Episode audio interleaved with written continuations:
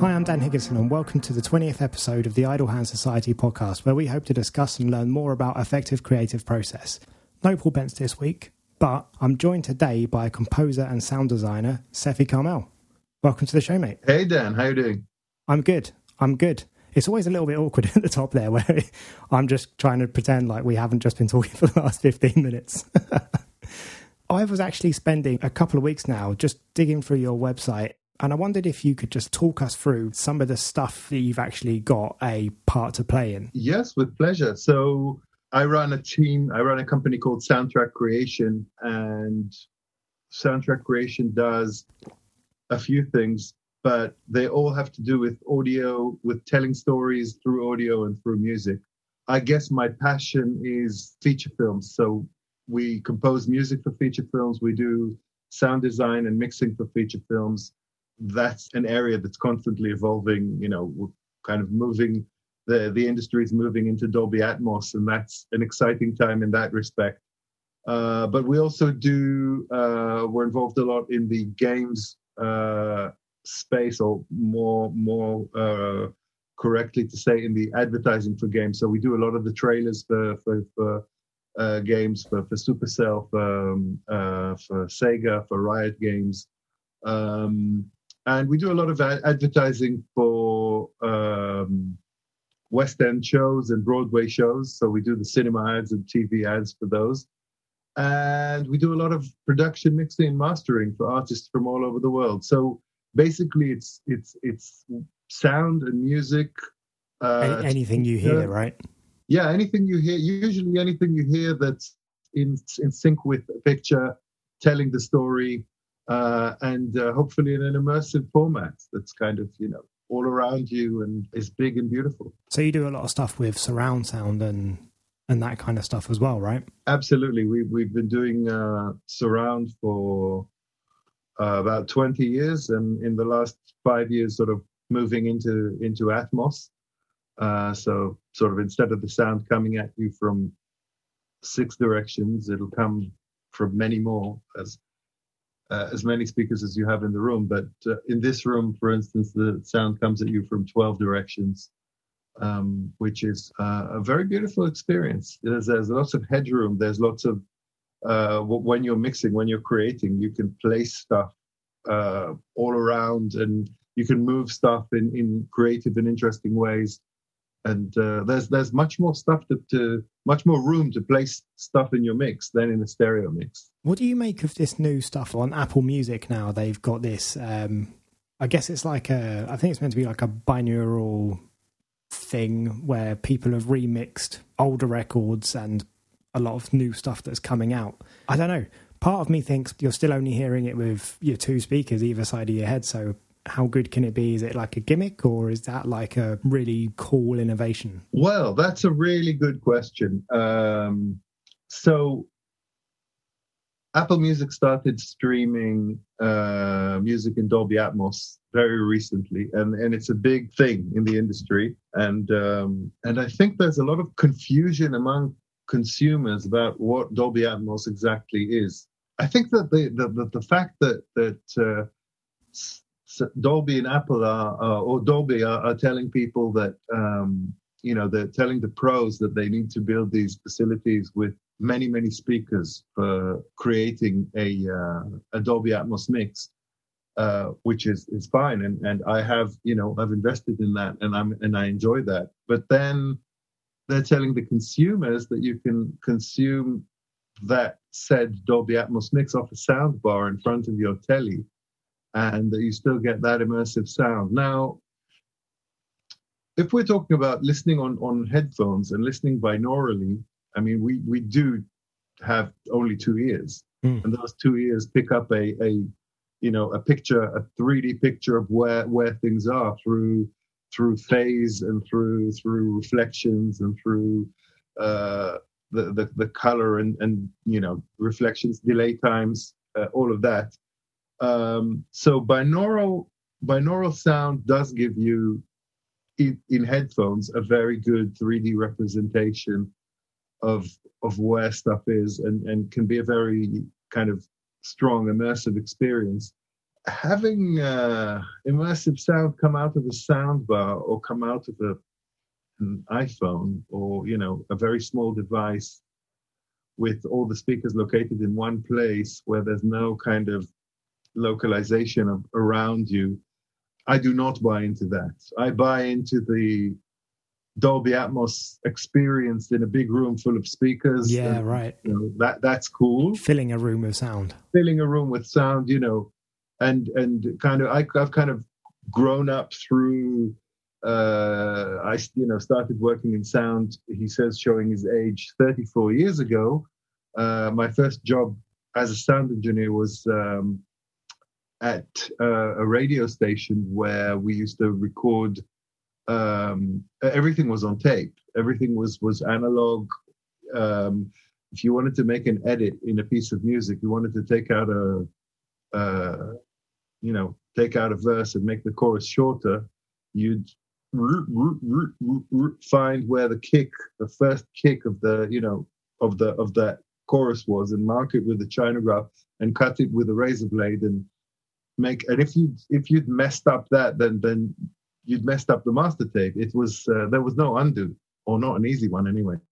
That well, there, there, was an undo, but it included rummaging in the bin and looking for that tape and, and taping it back together. It and yeah, so growing up, you know, through stereo and then discovering, uh, well, first it was what you know Dolby stereo, which was analog, left, center, right, and surround uh, analog format for for films, and then Dolby Digital, which was, you know, wow, six channels, left, center, right, left around, right around, and sub, and the uh, beautiful pick 3D sculptures and pictures that you could create with that were a big joy. But but um, Atmos even more so is is uh, you know you could create a really interesting, complex, and intricate universe. The only thing, the only little problem that we have in the in June of 2021 is that there's no bloody cinemas to go and watch it in.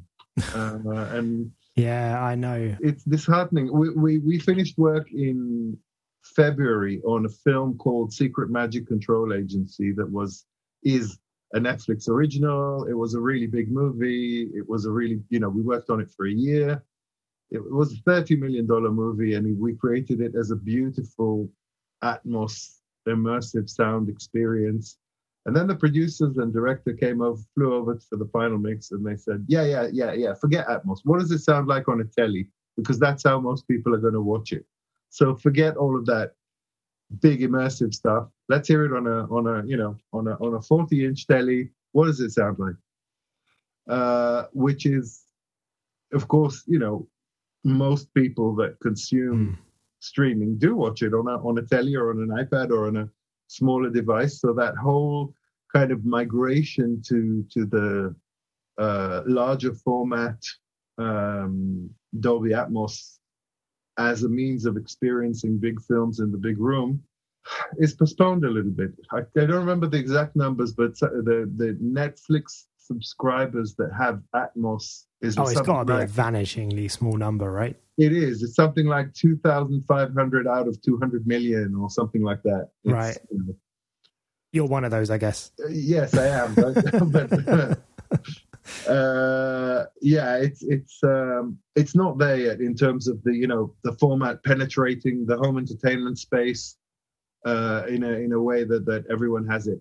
However, um, as as we discussed, the, the, the, a lot of major players in the in the kind of international arena are marketing the format very aggressively uh, in a consumer kind of oh yeah it's fine you can hear it on your on your phone or you know on stereo headphones so on stereo headphones it has some merit but on soundbars and stuff and sort of a stereo speaker somewhere in the room I, you know, I, I've listened to those. I, I didn't get a, a good immersive experience from that. Yeah, I've got to say, I, I had a listen there's a thing if anyone goes onto Apple Music right now, and I know I'm probably one of the few people that's actually subscribed to Apple Music, but there's a there was there was like a little bar there, and it said um, whatever it was, a Dolby Atmos experience stuff. You know, I've got some half decent headphones, and I I gave it a listen, and to be honest with you, it it sounded good in their demo, and then I listened to this Bob Marley record. I can't remember what Bob Marley record it is that they've sort of remastered with this mm-hmm. surround sound, but To me, it just sounded like they'd added bits of reverb to, to some instruments to sort of place them somewhere else in a mix, and I felt really good about it when I first heard it. And then once I heard that record, I was, I don't know, felt a bit more gimmicky than it had done to start with. Yeah, well, you know, I think that if you're creating new music and you're creating that new music in in an immersive format, that's you know that's that's fantastic. And this Eurorack here to my right is configured as a Dolby Atmos synth, so you can you know you can create stuff on it that's immersive, and that makes sense to me. Why why go and you know Bob Marley? It certainly ain't broken. Why why why fix it? You know why why remaster it in Atmos? It's fine how it is. I I don't feel the need to remaster. Uh, of course, it's a it's a it's a great you know at the end of the day, from an industry perspective, if you're creating all of this content, you all, all, the content that ever existed until now, you're giving it a new lease of life, and you can sell it again, and you can stream it again, and you can, you know, ah, but this is it. It, it sure, you know, it makes a lot of sense from an industry perspective of uh, all this IP can and all these recordings can right, give a new lease of life, new lease of life, and you know, lots of work for engineers, lots of work for mastering engineers, lots of work for marketing executives. Let's pump some life into the music industry, sure. But as a consumer, as a, you know, there's something a bit spinal tap in it for me. That's, oh, it's in Dobley. Yeah. it's why, why, you know why do you need why do we need Bob Marley in, in Atmos? It's not it wasn't made what like about that. something new? Like yeah. let's say for example a band came to you right now and yeah. they said, "We're going to record. We want you to record us, but like from the ground up, we want it to be like a surround experience, a right. proper surround experience, yeah. not like a binaural one, like a proper one." Yeah. How would you approach that? Um, I, I it, it, it's something that that uh, that I've done many times. Uh, for instance. Uh, uh, I've mixed content for, for, for Warner Brothers of like, uh, for instance, Michael Bublé's uh, Aviva uh, Stadium concert. That was mixed in, in, in surround as a 5.1 um, experience. Um, right, right. And, and uh, you, you mix that like a movie, you mix that like a film. So it's art. There are no, there are no laws and no rules. But let's say that you want, you can place the vocals down the center, harmonic stuff you can place to the sides. You can place the, the brass to to the left and the right. You can place the strings slightly more to the to the back. So you can build a 3D picture of where the musicians are compared to the listener, and place the stuff. Uh, more interestingly, you can move stuff around, and if you're creating uh, you know, you can you can create stuff that spins around you. You can create stuff that spins above you. You can uh, create, uh, for instance, if it's a if it's let's say if it's a soundtrack for a movie, you can create a, a heavenly choir that ascends, that sort of goes and you know and goes up as it does that. So you can create really emotive stuff by how it's placed and how it moves in the surround uh, field or in the atmosphere, which is you know one degree up from from surround. I wonder uh, if that's what we're going to start hearing now with lots of new records. I think so. I think I think that you know, like uh, I imagine that like when when uh, stereo came out, that uh, you started hearing, you know, the drums all the way to the right. And, there was that Beatles bass, record, wasn't it? Yeah, all the way to the left. I mean, I, I went, I saw, um, I visited a friend of mine that mixes uh, uh, very high end um, movie trailers, right. like the, the, the, big stuff, the Bond trailers, the, you know, the, the, the Nike cinema ads that cost uh, a uh, hundred thousand pounds just for the sound design, the really big kind of projects. And he was, he was doing a mix uh, for a, a commercial that had the Human League track, "Don't You Want Me, Baby," right? Uh, as you know, they licensed that track and they they had a multi-track and they were mixing that in Atmos. I mean, it sounded great, but but moving the the backing vocals, they were moving them kind of in a in a square above our heads, uh, and and it was just I wasn't sure about that. You know, that was kind of uh, to a degree almost like um, just because you can do it doesn't mean you should. Exactly, exactly. It, w- it was like, okay, that's you're just showing off now.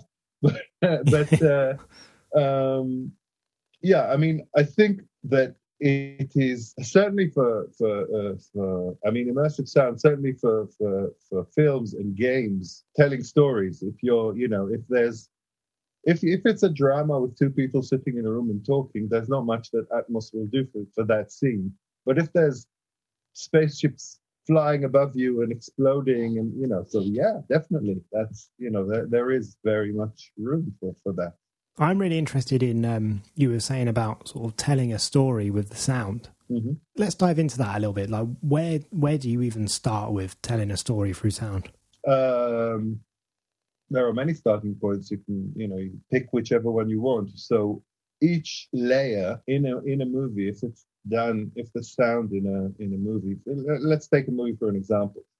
If that's done properly, you can tell the story in a different way or different sides of the same story with every layer of the soundtrack. So obviously dialogue, the words are carrying the narrative and you know they're carrying the narrative in a in a in a kind of the dis- the descript, descriptive abstract way that words do yeah that that's that's the kind of i guess the first layer of of telling story through sound you have a recording of the words and that tells the story this character is saying that to that character etc etc then you have a layer of the ambient sound. We used to say Atmos, but Atmos is now a taken word, right?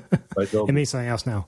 Yeah. So, so the ambient, I'm going to say the ambient sounds. You know, the the the atmospheres that are all around us. If you're outside, you close your eyes, you hear, you know, okay, what am I hearing? I'm hearing bird songs, but I'm bird song, but I'm hearing, you know, an ambulance, and I'm hearing a plane. So I'm in a in a suburb, maybe. It tells the story. It kind of tells you where you are uh, with the atmos, with the ambient sounds uh, that you're hearing.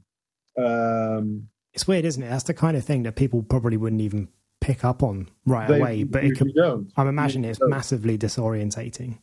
If if it's not there, you exactly, or if it's the wrong sound, you know. They played with that, didn't they? What was that movie? Airplane, where you see the you see the jet and they made it sound like a propeller plane. Yeah, yeah. So your brain, your brain's saying, "Hang on, what I'm seeing and what I'm hearing are not the same thing." I don't believe it. You know, your brain, your brain uh, uh, rejects it. Yeah, so weird, isn't it? There's that layer. Then, of course, there's the layer of the kind of spot effects of you know the the the footsteps, the guns, the the the, the you know the cars. Then there's the layer of the music, which which is you know tells the story in a different way. Uh, in in a, in you know, it tells, well, it can, in many American films, it tells you what you're supposed to feel right now, even if you didn't understand the plot. Doesn't really matter. This is a bad guy. Listen to the music. You know, it's right. a bad guy coming into the room, and you should now be scared. So it's kind of an emotional cue sheet that tells you how you're supposed to feel uh, and kind of pulls you in the right direction emotionally or does the opposite, you know, uh, if that's what the filmmakers want. I was once told by a very uh, uh, famous American supervising sound designer that every layer of the film needs to tell the story so that if you heard it on its own and saw the film just with that layer, you could still understand the film. If it was just with dialogue or just with the atmospheres or just with the, you know, with, with the music, it would be maybe three very different films, but it would all three of them would tell you the story. That's really interesting. Um, I've never thought about that before, but I guess that's right. Like, I don't know. I think back about some of my favorite movies. Like, I love Jaws. Mm-hmm. The the shark's got its own theme tune, pretty much. Yeah, like this kind of builds as as the shark gets closer to people.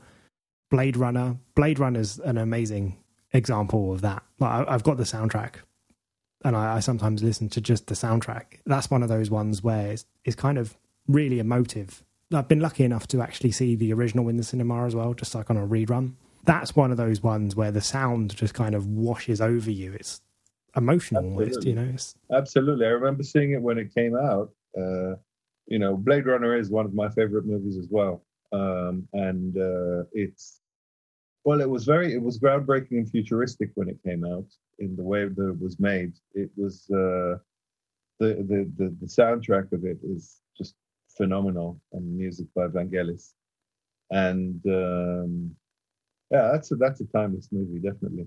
What did you think of the new one? Um, it wasn't bad. It wasn't, you know, uh, I, I I didn't think it was as groundbreaking or as an important movie as the first one, but it wasn't like it wasn't a letdown like the first, uh, like episode one of Star Wars was after you'd seen episode four, you know, four, five, yeah, yeah, yeah. When that came out, uh, pants. I don't, you know. So it wasn't like that. It was like, okay, yeah. Uh, and uh, um, I think it did really well. I mean, in terms of being a sequel, it had a like that's a that's a hell of a big pair of shoes to fill, isn't it? Exactly, the original Blade exactly. Runner. And I think it, I think it did well with that. It didn't it didn't fall over. It didn't, you know, it held its own, and, and it was yeah. I mean, I thought sonically it was interesting as well. It was, you know, when it had again very big shoes to fill. Uh, I thought um, Benjamin Wallfisch, supported by this some some other dude called Hans something. Um, I think they did a very good job. Um, they did it right. they, yeah, they did it right. they did it right. Yeah, I don't know. I th- again, that I just that movie, particularly the first one, but the second one I was into as well. That, they're they're up there for me. Yes, yeah, for sure, for sure. Cinematic genius. Where did yeah. your like? Where did your love of sound start? I don't know if we were rolling the episode actually when you said about this, but you were in a band in the eighties, right? Yes, um, I was. Uh, I, have always loved sound, um, and I remember uh, my dad had a reel-to-reel tape machine uh, that I remember playing with as as young as like eight years old, uh, and just recording stuff and uh, uh, being delighted that the microphone, you know, if I put it next to the speaker, I created a horrible squeal. Oh, this is interesting, and discovering that the you know, if you played, if you recorded something and you played it through the speaker, it had the delay between the record head and the, and the playback head, and you, you could create interesting echo effects. And so I, I used to play for hours with, with this reel to reel tape, and uh, then started reversing the tape, and I, I enjoyed that a lot. Um, I did study music as a child my my grandfather was a concert violinist and my mother was made to study violin as a child which was traumatic for her so she tried to kind of fix it by not making her children have to learn music um, but you still grew up in a household full of music i'm imagining. Yes but but there were no studying music wasn't kind of on offer. So um, I, I used to take whatever I could that made a sound and bang on stuff and you know and and but but there were no instruments in the house um, and then as a teenager um, I started just uh, becoming I became interested in you know it was it was the early 80s and uh, electronic music started to appear and it was like wow what is that sound? Uh, and band, early bands like early new wave bands like you know uh, Gary Numan and Ultravox and Visage and early Depeche Mode and uh, I, was just blown away by those sounds. And I, I, I, went to I was in starting high school. So I went to study electronics in high school with the motivation of understanding how electronic musical instruments worked. And I dabbled and I built some very primitive synthesizers. And I and, and I remember asking my teacher, excuse me, a question about how something worked, and he had no idea. He was he was obviously just just fobbing me off with a very inadequate answer, and I pulled him up on it. I said, "Come on, you know that's bullshit." And he said, "If you want to really understand how these things work, go and study electronics engineering. Go and do a four-year engineering degree." I said, "Okay, you know what? Oh, okay, I will," and I did sort of halfway through my engineering degree, I was bored out of my skull. And I realized I wanted to play with the toys and not design them. I also realized that I that I would not hear the end of it from my parents if I dropped out of uni. So I, I did complete that engineering degree. You did? Yes. I, I also thought it was a, a, good kind of intellectual toolbox to have. You know, those 22 courses in maths and 17 courses in physics. Uh, those are real numbers, by the way. Yeah, not that I've, I, you know, I've, I haven't worked a, a day in my life in an environment that wasn't either with a keyboard in front of me or a mixing desk. I just, I've never done anything else. Uh, I've never worked as an electronics engineer. I've never designed or, or, built anything that I've sold. Actually, that's not true. I used to design and build alarm systems in when I was in high school. That's kind of how I paid for my synthesizers. I built alarm systems and, and sold them to that paid for your habit, right? Exactly, exactly. That paid for my habit.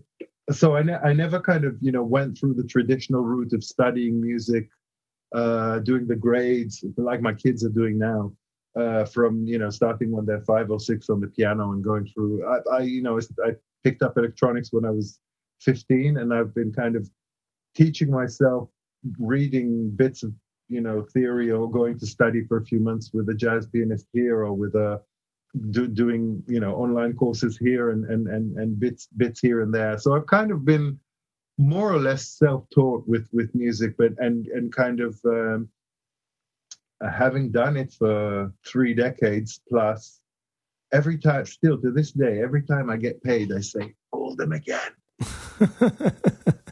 you got the imposter syndrome bad then, right? Yes, yeah, yeah. I, I, really do have the imposter syndrome bad because I'm, you know, I've been surrounded by amazing musicians all my life, people that can sight read stuff like they wrote it, or you know, which I can't to save my life. I can I can look at a page of sheet music, and because I've been doing it for a while, I can decipher it. But you know, I can go, uh, uh, okay, yeah, but I can't, you know, look at a piece of paper and, and play it. I simply can't. This mm. is why I surrounded myself with all this beautiful technology, and this is my instrument. You know, this this um, room really? is my instrument, uh, and I can play that. I can, you know, I can get uh, you know an idea and, and execute that to to a, to a, good level. But if you put me uh, in, in the Royal Albert Hall with a with a grand piano, it would not be good. Neither the audience nor nor me would enjoy that period. How do you cope with the imposter syndrome? Is is that something that that affects you on the way in, in like while you're doing the job, or is it just at the end where you're just like wiping your brow and thinking, "Thank fuck, got away with that again"? Um, it's no, it it can be. I mean, it's it's it's it's uh, it's getting easier as as as the decades progress. Uh, yeah. But but for instance, in in 1999, I was hired. I was still living in Israel, uh, which is where I'm originally from. I was I was hired by the Israeli Broadcasting Authority. The, the Eurovision was broadcast from Israel, and Dana International, um, a transgender singer, won the Eurovision for Israel in 98. So in 99, it was Israel hosted. And the IBA came to me and they said, We want, they were doing, they did 26 uh, one and a half minute shorts, which were kind of biblical stories animated in classical animation. So, you know, David and Goliath or right. Moses in the basket. And, and they wanted 26 pieces of music for those and they hired me to do it. And I had no idea how I was going to do it because they wanted very cartoony, very you know Hollywood stuff, very uh, you know uh, it was so out of my depth, uh, and I was I had I, I, that was I think imposter syndrome was was every every every living moment through that was like I'm going to get find out found out and I'm going to get fired from the project. I know this. Uh, but I didn't. I completed it. That was it was broadcast throughout the EBU. The PRS on that was really nice. Um, it was. You know, it was so so. It was yeah. But that was imposter syndromes throughout. It was like, how am I going to do this? And uh, so I don't feel that that badly anymore. But um, yeah, you've got the credentials now. Uh, definitely now, right? Yeah, thirty years but, in the industry. Yes, but I tell you what, one of the things that I do that I did back then and I still do, and I, is that um, I surround myself with very, very, very talented people that I love working with. for instance, I, I might write a piece that has a beautiful cello line in it, um, but that cello line will become much more beautiful when I bring my good friend Richard Harwood, that's the principal cellist for the Royal Philharmonic, and he plays, you know, that line, and it's suddenly like has life, much more life than when it's played on a keyboard. You know, even with brilliant samples, but you know, it's nothing like the real thing. So, so yes, collaborating with with you know beautiful musicians is uh, definitely part of of, of uh, a path to to um, uh, overcoming imposter syndrome because then you say, well, well, they're, they're not imposters, and I, I, if I have enough talented yeah. people around me, then uh, I can hide. I don't know if it's hiding, mate. You've, I'd imagine by now that you've definitely got the talents to uh, no longer be an imposter. Surely. You know what? I still, I still feel sometimes. I don't feel like I'm an imposter, but I still feel that there is uh, I think I guess that's the positive side of it that there is lots to learn, and there's always lots to learn, right? Yeah, yeah. I still feel that every day, you know, when I sit to write something, I, I try and discover something new. I try and experiment with a new way of of uh, of doing stuff and then new new new ways of, of playing. That's why I'm you know constantly looking for new because also because I'm not classically trained and not you know don't have that oh, I'm a good, I was grade eight piano before I was 10, so I'll fall back on that. I don't have that. So I'm, I'm, I'm looking for other ways of, of expressing ideas. Um, and one of them that I've recently found that's, um, let's say, very, very interesting and very unconventional is connecting um, uh, electrodes to my head and deriving control voltages from that and uh, controlling uh, synthesizers with uh, with my brainwaves. I'm so glad you brought this up, Sefi, because you sent us some videos, and there was a couple of videos where you were talking about this, these electrodes and stuff. How did you get mixed up with this? Is this a product that's made by a friend of yours? Like, what's the story there, or is this just something you you just spotted and loved immediately? Well, it's um, I've always dreamed of having a MIDI out of my brain, and uh, you know it, how, how, how easy would life be if you if you uh, you know just had a MIDI out and you thought of an idea and uh, um, and it plays. Um, that's not the case.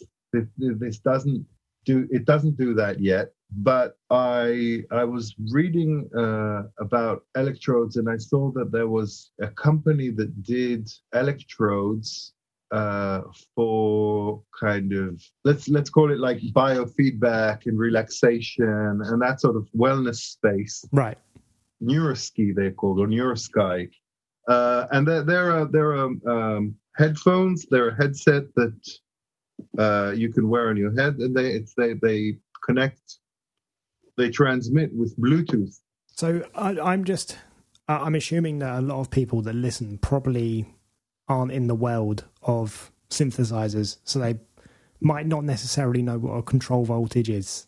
My idiot's guide of it would be you're taking a parameter within the sound or within the music and you're kind of moving it up and down. Is it just one parameter you're controlling with this electrode or is it like multiple parameters? no you can control you can control multiple parameters you can control um, um, so you have basically brain waves um, you you put the the electrodes on your head and um, you're kind of you've got raw eeg uh, information but you can filter that into uh, a few spectrums a few kind of frequency bandwidths. So you can say um, low alpha waves are uh, more associated with um, uh, with deep relaxation or so you can you can kind of categorize it. You can you can kind of take a look at that data and say well this is if if we're seeing this then that brain is more relaxed like in a meditative state or if oh, we're seeing blowing my mind right now Sefi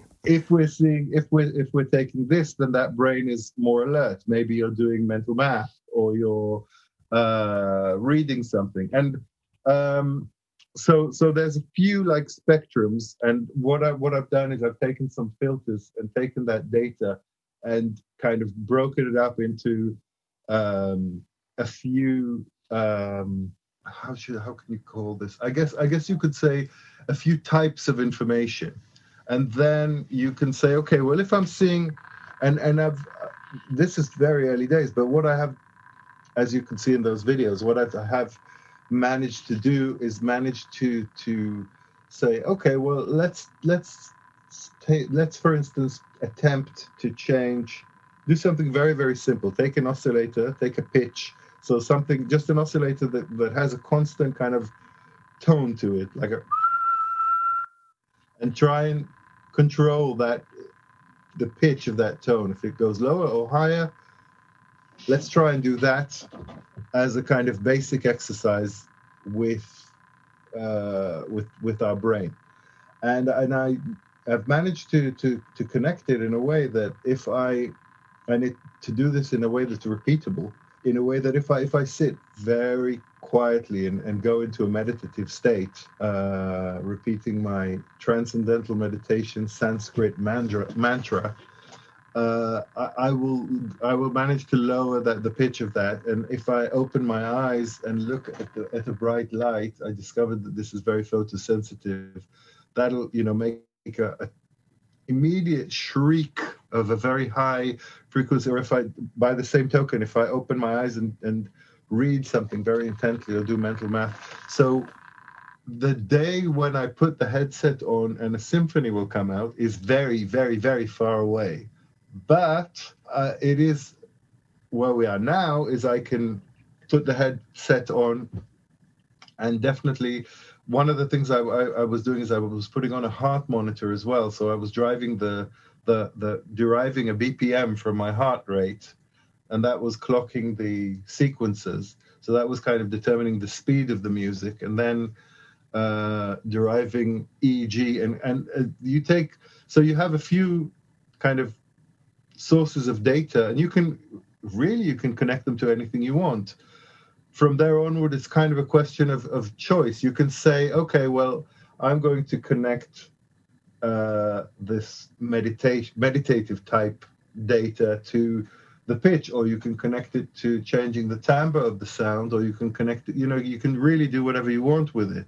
Is it a surreal experience, like when you're hooked up to it and it's making noises? Doing something, yeah, it's making noises that respond to to what's going on in your body, and and uh, uh, one of the things that I was doing, I have an exercise bike in here, part of the man cave equipment, uh, and I was kind of starting very, very relaxed and very, very kind of quiet and meditative, but hooked up to all the electrodes and on the on the exercise bike, and then, you know, I kind of ramped it up, and uh, uh, you could really hear, you know, what was happening in my body expressed through the speakers and coming out and one of the one of the does that kind of make it feel like what you're going through is amplified?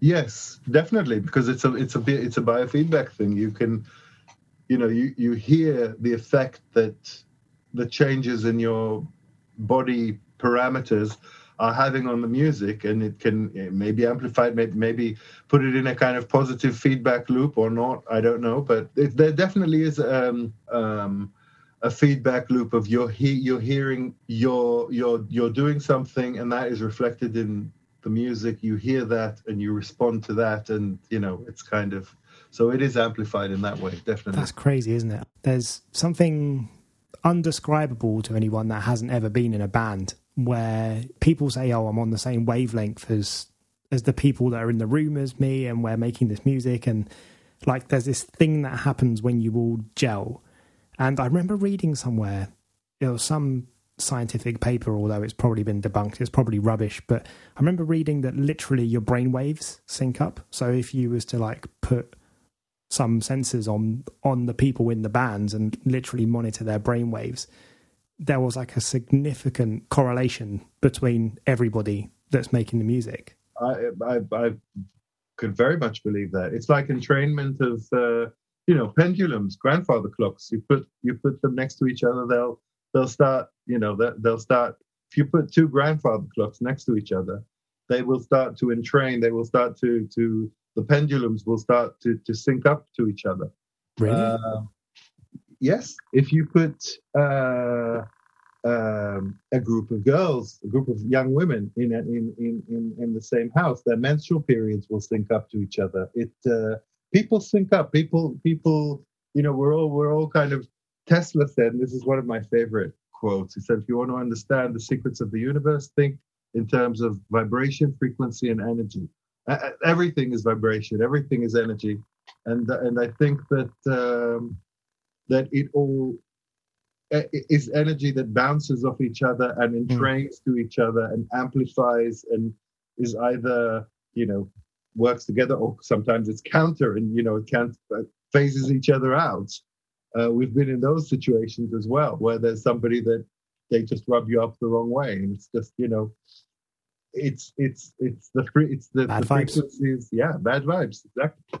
Literal vibes. Yeah i'm i'm very much a very great believer in that you know that everything is a is a vibration. Yeah i think i believe that too it's really weird to get your head around sometimes but it's one of those things like the more you think about it the more it's kind of yeah i it, i don't know it just sort of makes sense doesn't it it does you know my, my daughter asked me the the other day if i believe in uh, in crystals I said, of course I believe in crystals. What you know, what do you mean? They're a physical thing.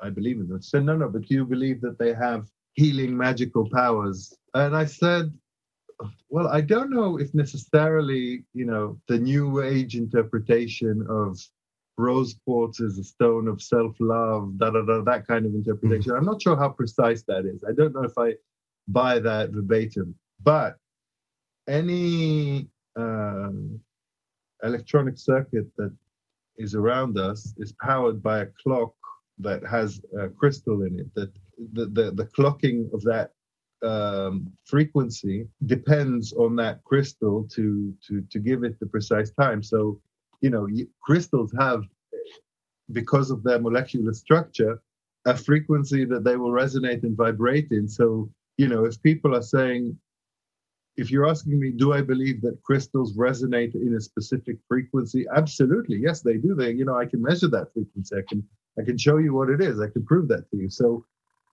if if we're saying everything is energy, uh, and crystals vibrate at a certain uh, frequency of, you know, a certain manifestation of energy, then they would have an effect on stuff that's around them. They would have a, an, an effect on the person that's holding them. Uh, now, I'm not sure if that effect is exactly as described when you go to a crystal shop in, in Camden. yeah, uh, I, am unsure too. exactly what it says on the tin. That might be, you know, a romantic kind of depiction of it, but they certainly do something. They certainly mm. vibrate in an energy that that is a disruptor to what what was there before that crystal arrived and I guess just in case anybody listens and and thinks that's some kind of new age hippie stuff about everything that's got an internal clock in it also having a crystal, actually that is 100% accurate. There is was it? It's a quartz like a quartz chip or something, and yeah, yeah. And literally, like if if you own a digital watch, it, it's probably got one of these things in it. Any musical instruments that you've got with an internal clock, that's you know, there's a crystal chip in it yeah, that's that's science. That's not new age hippie stuff. No, the the new age hippie stuff may be based on you know kind of derived in an imprecise way from science, but basically the science is there. So so yes, I believe in crystals, at least in that. I, I guess I'm all turned around. Maybe I believe in crystals now too. Where are we at the moment, Sefi? I'm just like I'm just obviously no one else can see this. This is an audio only recording, but I'm I'm looking into this giant studio full of modular synthesizers and flashing lights. I'm just are we in your studio? Is your studio in your home? Yes, I uh, I have uh, my studio is uh, a 50 meter walk from my house, which enables me to have my retreat. I think every man needs a man cave at the end of their garden where they can hide uh, and you know, create and work and meditate and just think and just escape from it all. But I'm close enough to stop working at seven o'clock in the evening and go and tell a bedtime story and do baths for my for my younger sons, and then I can go back here and work till 3 a.m. if I have to or not. Um, so I like that uh, work-life balance, and um, you know the world's kind of moving a lot more to that space anyway, with with because of COVID. But uh, did all this start at the beginning of COVID for you, or or it, you had this space for a while? No, I've had this space for a while, but it, it got very amplified during COVID. Um, where so I, I have I have a, a, small team of guys that work with me. They're they're brilliant. They're all far more educated as musicians than I am. They're all kind of Royal College of Music uh, or tonmeisters from Guildford or um, proper musicians. Proper musicians, yes. And and they they work with me on the on the projects that we do. And and when COVID started, they were they you know started working remotely, and and the the remote aspects of what we do became more pronounced. But we've been working remotely. Um, I've been working remotely for a few years, quite a few years, which uh, enables me to, to, you know, to work with clients from from all over the globe. It's uh, the world has become a very small place with the ability to work remotely. However, I must say that I do miss, you know, 2000, 2019 was a very stark contrast to, to 2020. 2019, I went to film uh, uh, festivals and markets all over the world. I went to Berlin, then I went to Cannes Film Festival, then I went to Santa Monica to the American Film Market, then I went to Berlin again. And it was all kind of very, you know, very social, very meeting lots of people in various parts of the world. I, I guess that 2020 has proven that it can be done remotely, but uh, yeah, I, have got to say that the, the parties at the Cannes Film Festival are much more fun when you're there in person. Yeah, well, when they're not remote. Yeah, exactly. How about um, recording and, and writing remotely with a number of other people? I can't imagine what that's like, to be honest with you. Recording remotely, you know what? That's a really interesting question because the recording especially recording voices, recording actors doing um, characters for movies or recording singing or recording solo instruments. It's even recording orchestras was something that for that you attended. You you usually it was nice to be in the same room. It was nice to you know and again that's something that covid no you can't be in the same room. Uh, it's either you do it remotely or you don't do it at all. And the industry has changed dramatically in, by the fact that every um, every voice artist, every you know voiceover artist or voice actor or uh, worth their salt suddenly bought a preamp and bought a microphone and learned how to record themselves. Uh, it's a kind of Darwinistic period where either you evolve or you perish. And the guys that you work with, if you're looking for a voiceover artist today, it's like, well, he's good, but he doesn't have a microphone. He, you know, he, he hasn't hasn't sussed it, hasn't made it work yet as a, a, remote recording artist. So I work with the other guy that has got it all sussed up and has found a quiet space in his, you know, in a cupboard or something, uh, or and and bought a decent microphone. And it's amazing how much that has happened. It's uh, I think it's the whole side of the industry where people used to go to a voice recording and and that would be something that was both talent attended and client attended where the clients you know if you look at like how how commercials used to be mixed tv commercials for instance it was used to be uh, an an event where the, the you know the the creative department attended and the, the, the from the ad agency and the client attended and the director attended and and the uh, everyone was, kept a watchful eye over everything. Everyone kept a watchful eye over everything, and everyone sat on the big leather sofa in the back, and runners brought in skinny lattes, and then uh, later on in the day, the runners brought in sushi, and you know, and, and it was like a, a thing. It was a day out. You could see, for instance, if you looked at the ad agency, that they were enjoying it. It was a day out at the office for them. It was, you know, a, a chance to kind of.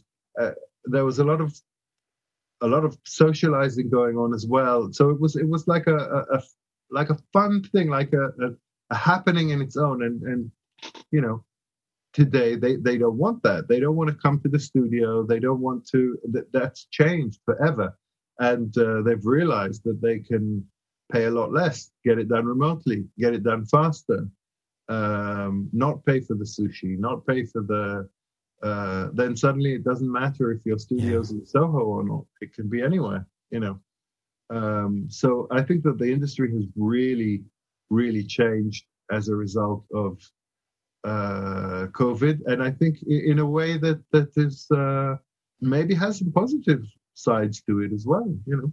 Do you think it'll ever slide back to where it was? No, I think it will. I think that there, there are areas where it will, but I think that the default. I think that a lot of the industry that people will say, "Well, hang on, I, I don't have to travel to work two hours every day. I can, you know, work from home." by the same token, I think a lot of people in this industry prefer working from home, prefer not uh, commuting, prefer not uh, going into town. And um, because one thing that we've had this year is there is much more content being consumed. So, therefore, because the budgets to create the content are not infinite, so budgets are shrinking, you have more content but smaller budgets per unit of content uh, and more channels where stuff is out there. So more more of everything, but everything is made cheaper. Do you think that's going to have a negative effect? Let me just qualify that. If I think of the original Blade Runner, I can mm-hmm. only imagine that cost an absolute mint to film, yes. and to score, and to mix, and to release, and to publicize. Does that happen in 2021? yeah, making a movie is still a very expensive ensemble piece of art, but uh, but there there are things you know. If you if you look at recording a song, for instance, right. in uh, 1982 versus today, you know, to record a song, you had the musicians playing it, so you had a band, you know, of people, four, five, whatever, how many, uh, then you had to record that song. You had a producer that he was the guy that knew how it should sound. You had a uh, an engineer that he was operating the kit. You had a tape op that was uh, or, or, an assistant, you know, that was doing the patching and and and you know physically operating the tape.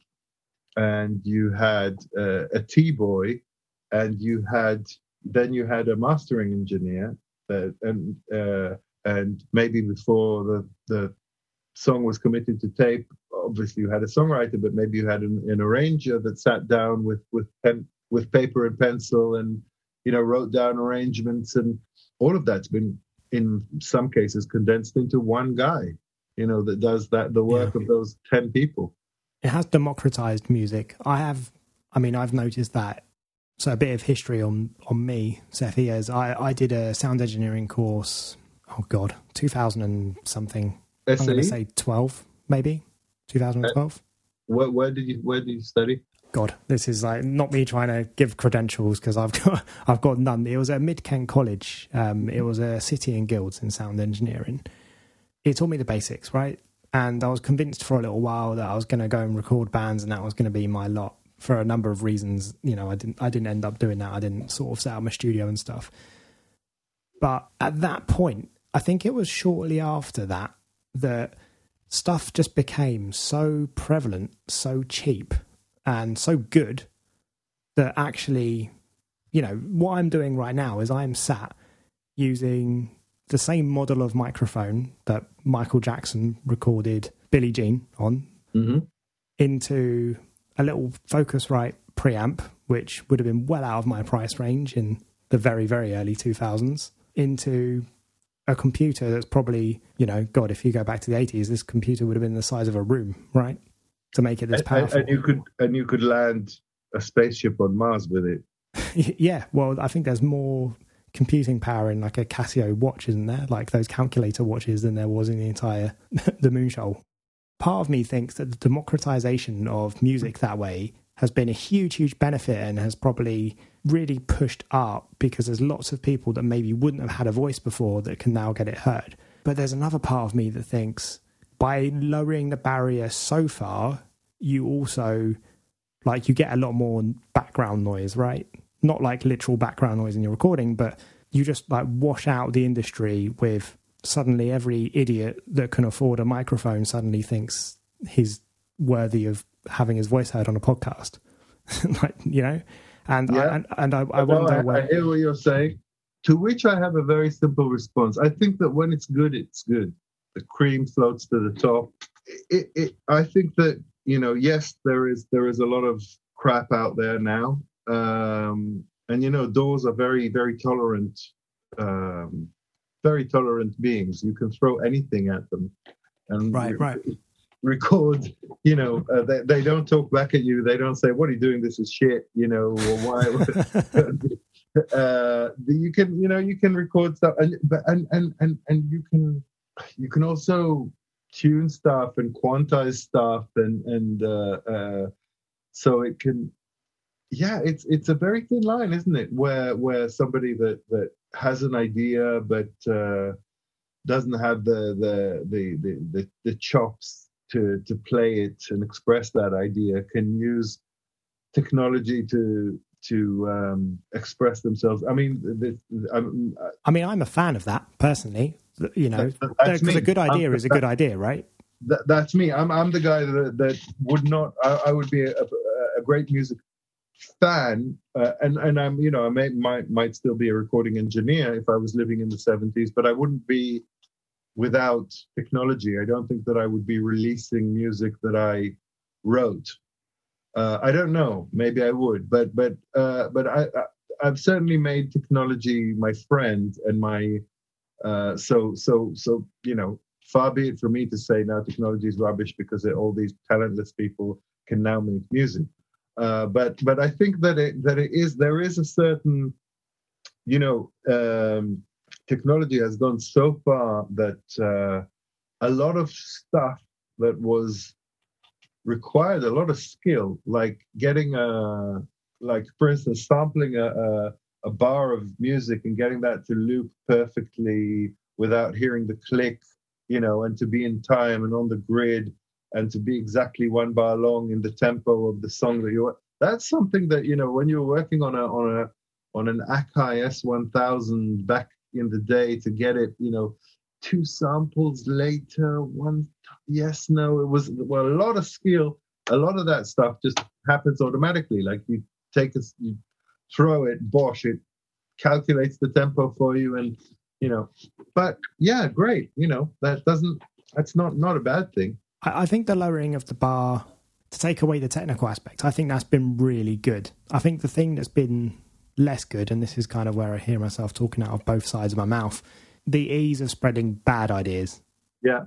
There's there's a lot of stuff that I hear where I just think like, what is this? Like you just it's it's not interesting. A, a good idea, it doesn't matter whether it's somebody that's less technically capable like myself or I, I feel like a good idea from from you, Sefi, is still gonna sound infinitely more interesting than than a good idea from somebody that maybe does know exactly what they're doing. The thing that worries me is is the people that don't know what they're doing. you know what I mean? Yeah, yeah, I know, I know what you mean, but I think that uh, that you know, like like I said, when it, if it's good, it's good. I think that you know that there's plenty of bad creation out there that is enabled by technology, but then you don't have to consume it. You know, you don't. You can you can pick it up and you can say, "Not for me, not my bag." You know, you can put it yeah, down, yeah. and uh, it's okay. I mean, it, the, the the the it does muddle up the scene and it does create a lot of noise as you called it and and it has some negative real negative uh, effects on the industry for instance I, I feel that that devalues music. You know, if you look at, at um, for instance, there, there are there are uh, music services out there today like royalty-free music libraries, where bedroom producers sit and create stuff that you can then buy to use on your YouTube channel for twenty dollars a month, all you can eat. You know, that devalues music because then a piece of music that would have been worth a few thousand pounds 20 years ago suddenly is worth nothing or is worth you know a part of that monthly subscription that you can buy for 20 pounds. So licensing that piece of music is there is there is a lot more very very very cheap music that you can license there is There most is. of it is terrible, but it brings the kind of you know if you're um, there there are clients that say I've had a client on a feature film say to me once, a director on a feature film say to me once, w- you want you want how much? Well, well, I can go on Audio Jungle and and and get this piece of music for you know license it for my feature film for a hundred dollars. I said, well, you know, you do that, mate. You get what you pay for. Yes, exactly. So yes, I think it, it's creating a lot of noise and it's it's clouding the market, and it's that aspect of it is not necessarily good. But the democratization and the fact that a really talented kid can sit with his iPad and make a really cool tune um, is something that, that that's you know that's that's priceless and that's almost worth having all the noise. Yeah, I agree, man. I agree. You've just articulated exactly what I was thinking in a way more concise way. So thank you, thank you very much for doing that. I think that's a really beautiful place to stop. It's about this time every week that we quite like to do some shout outs. So this is like a piece of art or an artist that you've been enjoying a lot recently. I, I was just thinking about Ludwig Göransson this week. He, he's a he's a musician, so his star has risen very much in the last few years. But I, I was listening to his. He wrote he wrote music for for Tenet. He wrote the music for Mandalorian. Uh, he's kind of you know flavor of the month in Hollywood. Uh, but he's he's done some really really uh, inspiring stuff. I was listening to the music for the Mandalorian and really enjoying that kind of it's a bit of a western and it's a bit of you know has a bit of that Ennio Morricone vibe to it uh, also has a bit of uh, John Williams in it and also has a little bit of uh, it's kind of genre bending quality of synths together with the recorder at the beginning together with big strings and brass so kind of very postmodernistic mix of lots of stuff it's quite a young guy as well so yeah well done, Ludwig Göransson. That is really cool. And I was actually, I, I recently watched The Mandalorian. I haven't really thought about it, but you're absolutely right. There is something really spaghetti western about that soundtrack. Yeah. Like even at the beginning and the kind of like you say the recordery noise. Yeah, that's I have I don't know I don't know why I didn't put all that together before, but you know, it's kind of for the most part it's a guy walking through a desert.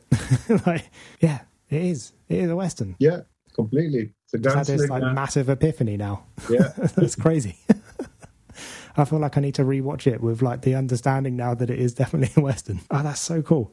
Um, my shout out this week is a record. It's an older record. It's not even the most recent one, but um, Flying Lotus, the record "You're Dead." I've just been listening to that a little bit recently, and I struggle to articulate exactly what it is that I like about this. From what I can work out, this is a a bit grim, but I think it's like a concept album about dying. It's like a really beautiful record and it's absolutely mad in parts, kind of weird modern jazz, and then in other parts it's kind of more soulful and it's like it's it's like a journey. You were saying at the beginning about telling a story of sound. I feel like that record really does that. So yeah, I definitely urge everyone to go and check out Flying Lotus. You're dead. That was a lot of fun. Thank you so much, Sefi. pleasure. I enjoyed it immensely myself. So thank you. where's the best place to to find you to to see your work or or maybe to keep up to date with with what you're up to or, or online Um, the website soundtrack-creation.com. cool. I'll uh, i'll put a link in the show notes to that. As always i'll i'll try and link as much stuff as Sefi's been talking about in in the show notes. Tune back in next friday. Um i don't know who we're talking to next friday actually. I don't think we've got someone lined up yet so that'll be a nice surprise for both of us. Um, in the meantime